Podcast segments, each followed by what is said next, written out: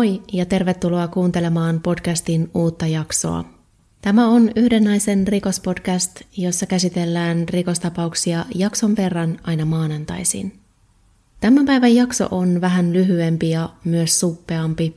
Mä valmistelen yhtä aikaa vievää jaksokokonaisuutta, ja mun on siksi pitänyt raivata viime päiviltä aikaa sille.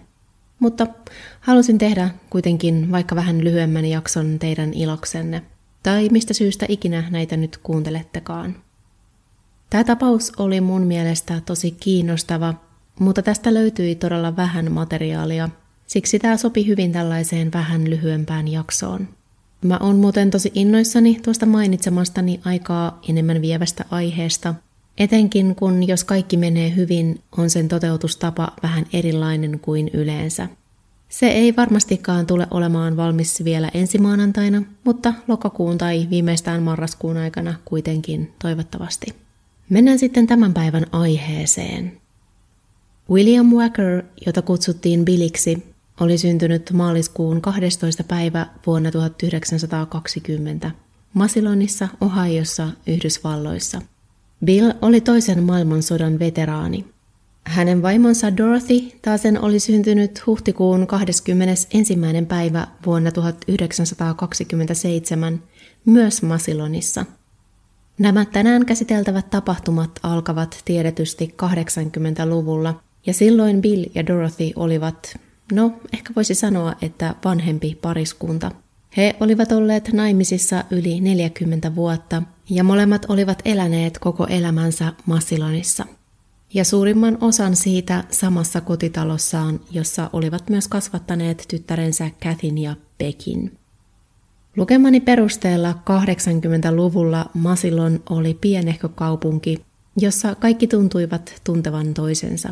Sen talous ei ollut erityisen hyvä, eikä se tarjonnut hirveästi aktiviteetteja tai tapahtumia sen asukkaille.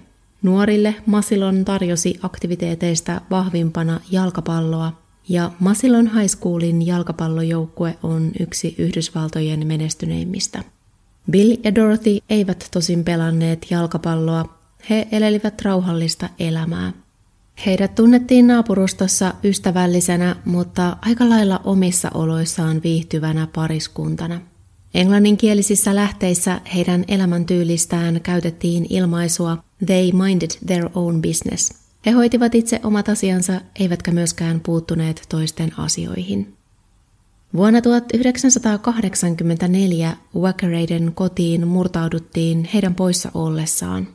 Heidän tavaransa oli myllätty, mutta vaikutti siltä, ettei mitään oltu varastettu. Ehkä siksi, koska mitään ei oltu viety, he eivät ilmoittaneet murrasta poliisille – Mä luulen myös, että he olivat sitä sukupolvea, jotka eivät virkavaltaa vaivanneet lainausmerkeissä suotta ja jotka hoitivat itse omat asiansa. Saman vuoden aikana tapahtui toinenkin murto.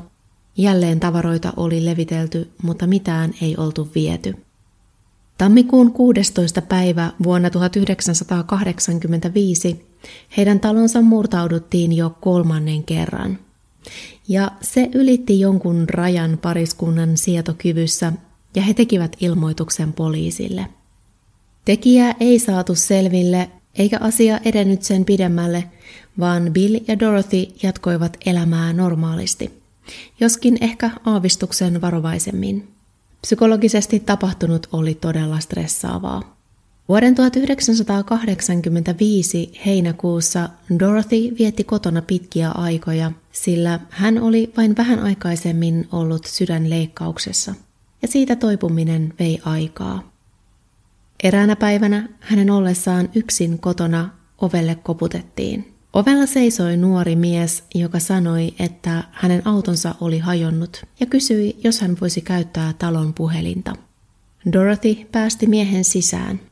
Tässä kohtaa viimeisimmästä murrosta taloon oli kulunut jo puolisen vuotta, joten Dorothy ja Bill kenties olivat jo ajatelleet häirinnän loppuneen. Eikä Dorothy ehkä siksi suhtautunut tähän nuoreen ja asialliseen mieheen sen varautuneemmin. Mies soitti puhelunsa, huusi kiitokset ja lähti. Tai niin Dorothy luuli. Pian hän tunsi, kun joku löi häntä takapäin päähän – Hän tuupertui tajuttomana maahan.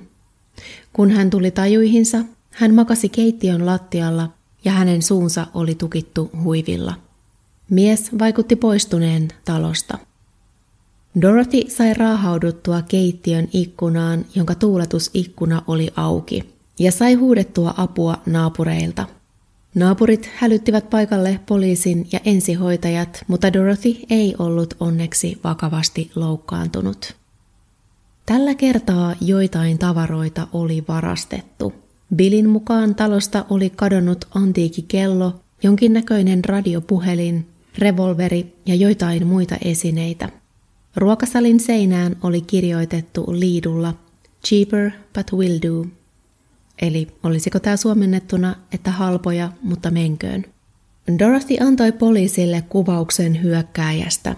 Hän kuvaili miestä noin 25-vuotiaaksi valkoihoiseksi ja sinisilmäiseksi mieheksi, joka oli pituudeltaan noin 175 senttimetriä. Mies näytti siistiltä ja asialliselta. Dorotin avulla tehtiin myös piirros siitä, miltä mies mahdollisesti näytti. Dorothy ei osannut sanoa, mitä tuo mies tuon oletettavasti feikkipuhelunsa aikana puhui, tai soittiko hän ylipäätään kenellekään. Dorothyn omien sanojensa mukaan hänellä ei ole tapana kuunnella ihmisten keskusteluja. Poliisi kiersi antiikkiliikkeitä ja katukauppiaita toiveissa löytää Wackereilta varastettuja tavaroita – mutta tämä ei tuottanut tulosta ja ajan kuluessa jouduttiin toteamaan, ettei tapausta ehkä saataisi ratkaistua. Muutaman kuukauden kuluttua Bill löysi heiltä hyökkäyksen yhteydessä varastetun revolverin kuistilta. Tuo ase oli kääritty muovipussiin. Ajan kuluessa myös muut varastetut esineet palautettiin yksi kerrallaan ja yhtä salamyhkäisesti. Mistään näistä palautetuista esineistä ei löydetty sormenjälkiä. Häirintä jatkui, mutta se hieman laajeni. Joku soitti heidän lankapuhelimeensa kaikkina vuorokauden aikoina. Toisinaan soittaja uhkasi heitä väkivallalla, toisinaan vain hengitti kova äänisesti linjan toisessa päässä. Bill ja Dorothy vaihtoivat puhelinnumeroaan useamman kerran, mutta soitot jatkuivat aina – Näitä puheluja ei saatu jäljitettyä, tosin en löytänyt tietoa siitä, mitä toimenpiteitä niiden jäljittämiseksi tehtiin. Ymmärtääkseni poliisi kuitenkin suhtautui vakavasti tilanteeseen.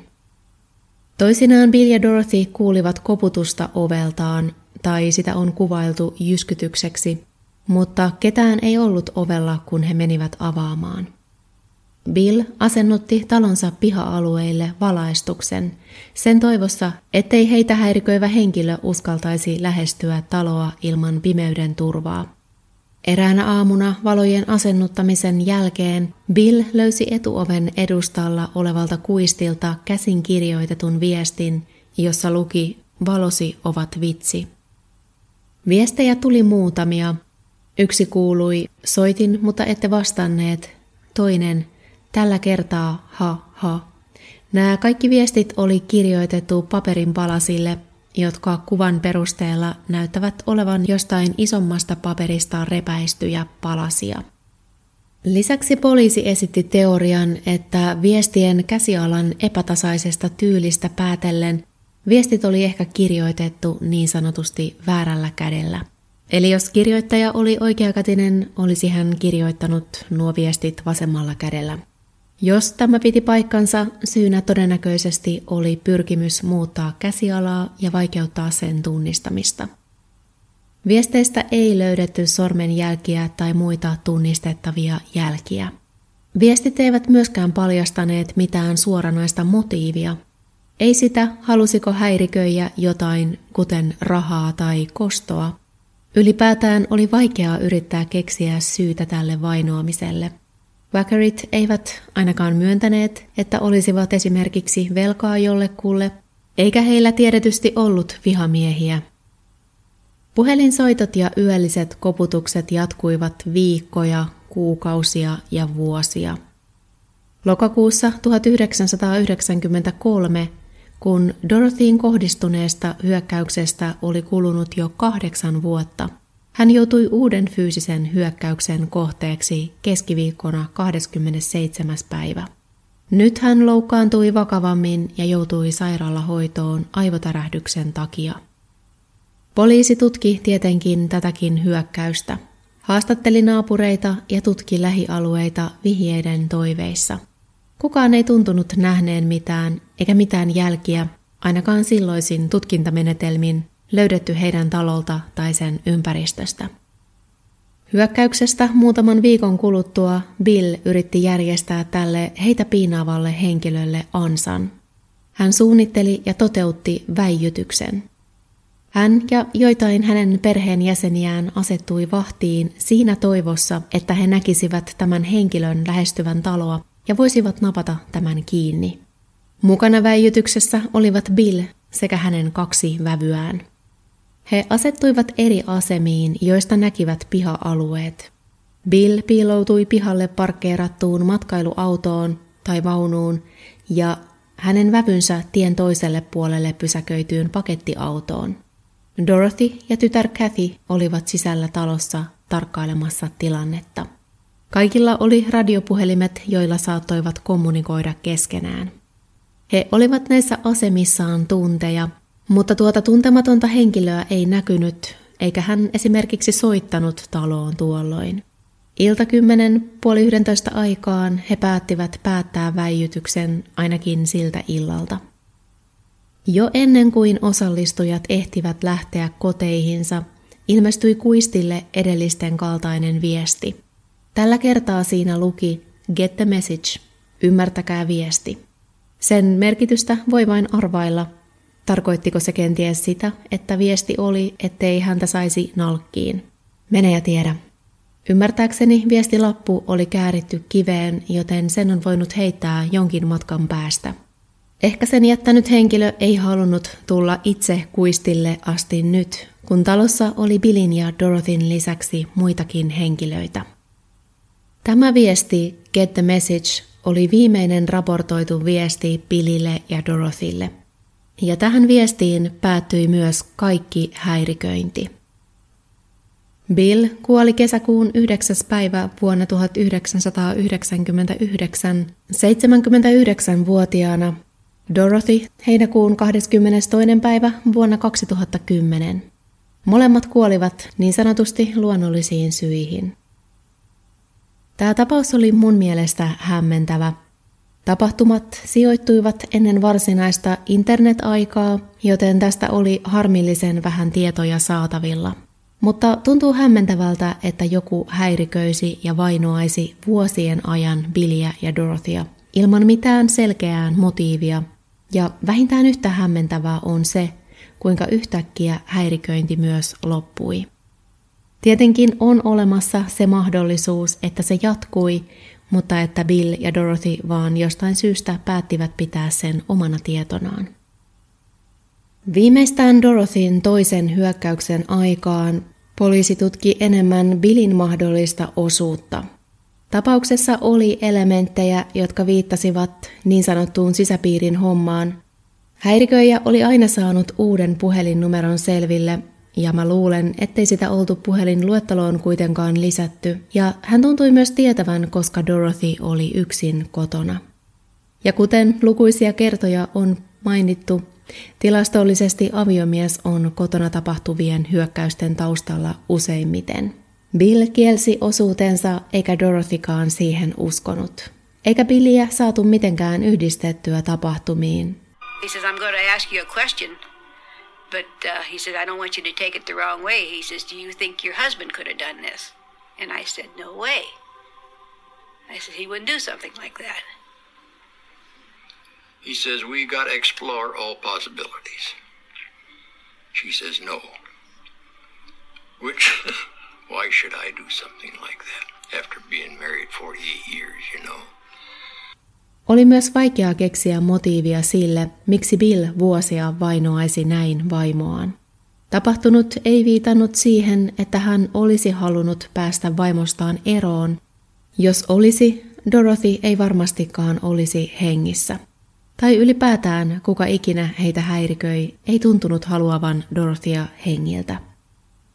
Bill ja Dorothy ovat itse antamissaan haastatteluissa kertoneet epäileensä vainoajan motiivin liittyneen siihen, että henkilö olisi halunnut saada heidät muuttamaan.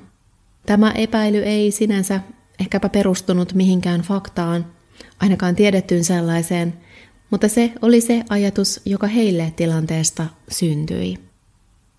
Henkilökohtaisesti olisin varmaan jo toisen murron kohdalla tai ihan viimeistään ensimmäisen viestin saavuttua ollut jo henkisesti niin romuna, että olisin pakannut tavarani ja muuttanut. Mutta ei Bill ja Dorothy. Ja on sanottava, että vaikka vaarallista, niin jotain kunnioitettavaakin heidän periaatteessaan oli. Bill on antamassaan haastattelussa esittänyt kysymyksen, että miksi hänen pitäisi lähteä omasta kotoaan jonkun tyypin takia. Ei, hän ei lähtisi.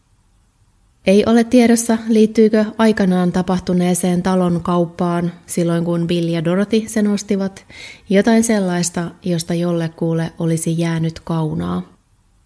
Moni on epäilyt vainoamisen liittyneen rahaan tai velkoihin, etenkin kun kodin seinään ensimmäisen Dorothyin kohdistuneen hyökkäyksen aikana kirjoitetussa viestissä viitattiin varastettujen esineiden arvoon.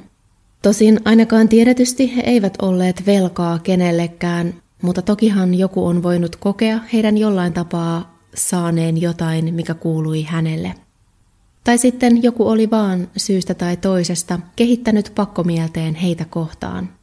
Itse asiassa mä luin yhtä keskustelupalstaa, jossa joku linkkasi linkkejä tapauksista, joissa henkilö oli ilman selkeää motiivia häiriköinyt nimenomaan vanhempia henkilöitä.